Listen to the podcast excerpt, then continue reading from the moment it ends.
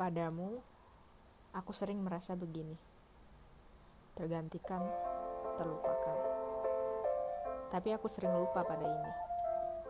Kamu manusia, butuh waktu, butuh ruang. Kita nggak bisa menyangka bahwa masing-masing kita adalah rumah. Kita sering lupa. Kalau kita bisa salah, kita bisa lelah manusia sering jadi hakim untuk dirinya sendiri dan atau orang lain. Kita lupa tujuan awal kita untuk tiba. Tapi karena ada orang lain, kita malah jadi berlomba. Apa yang mau disalahkan? Bukankah keinginan utama kita untuk tiba di tempat yang tepat Kenapa jadi lomba adu cepat?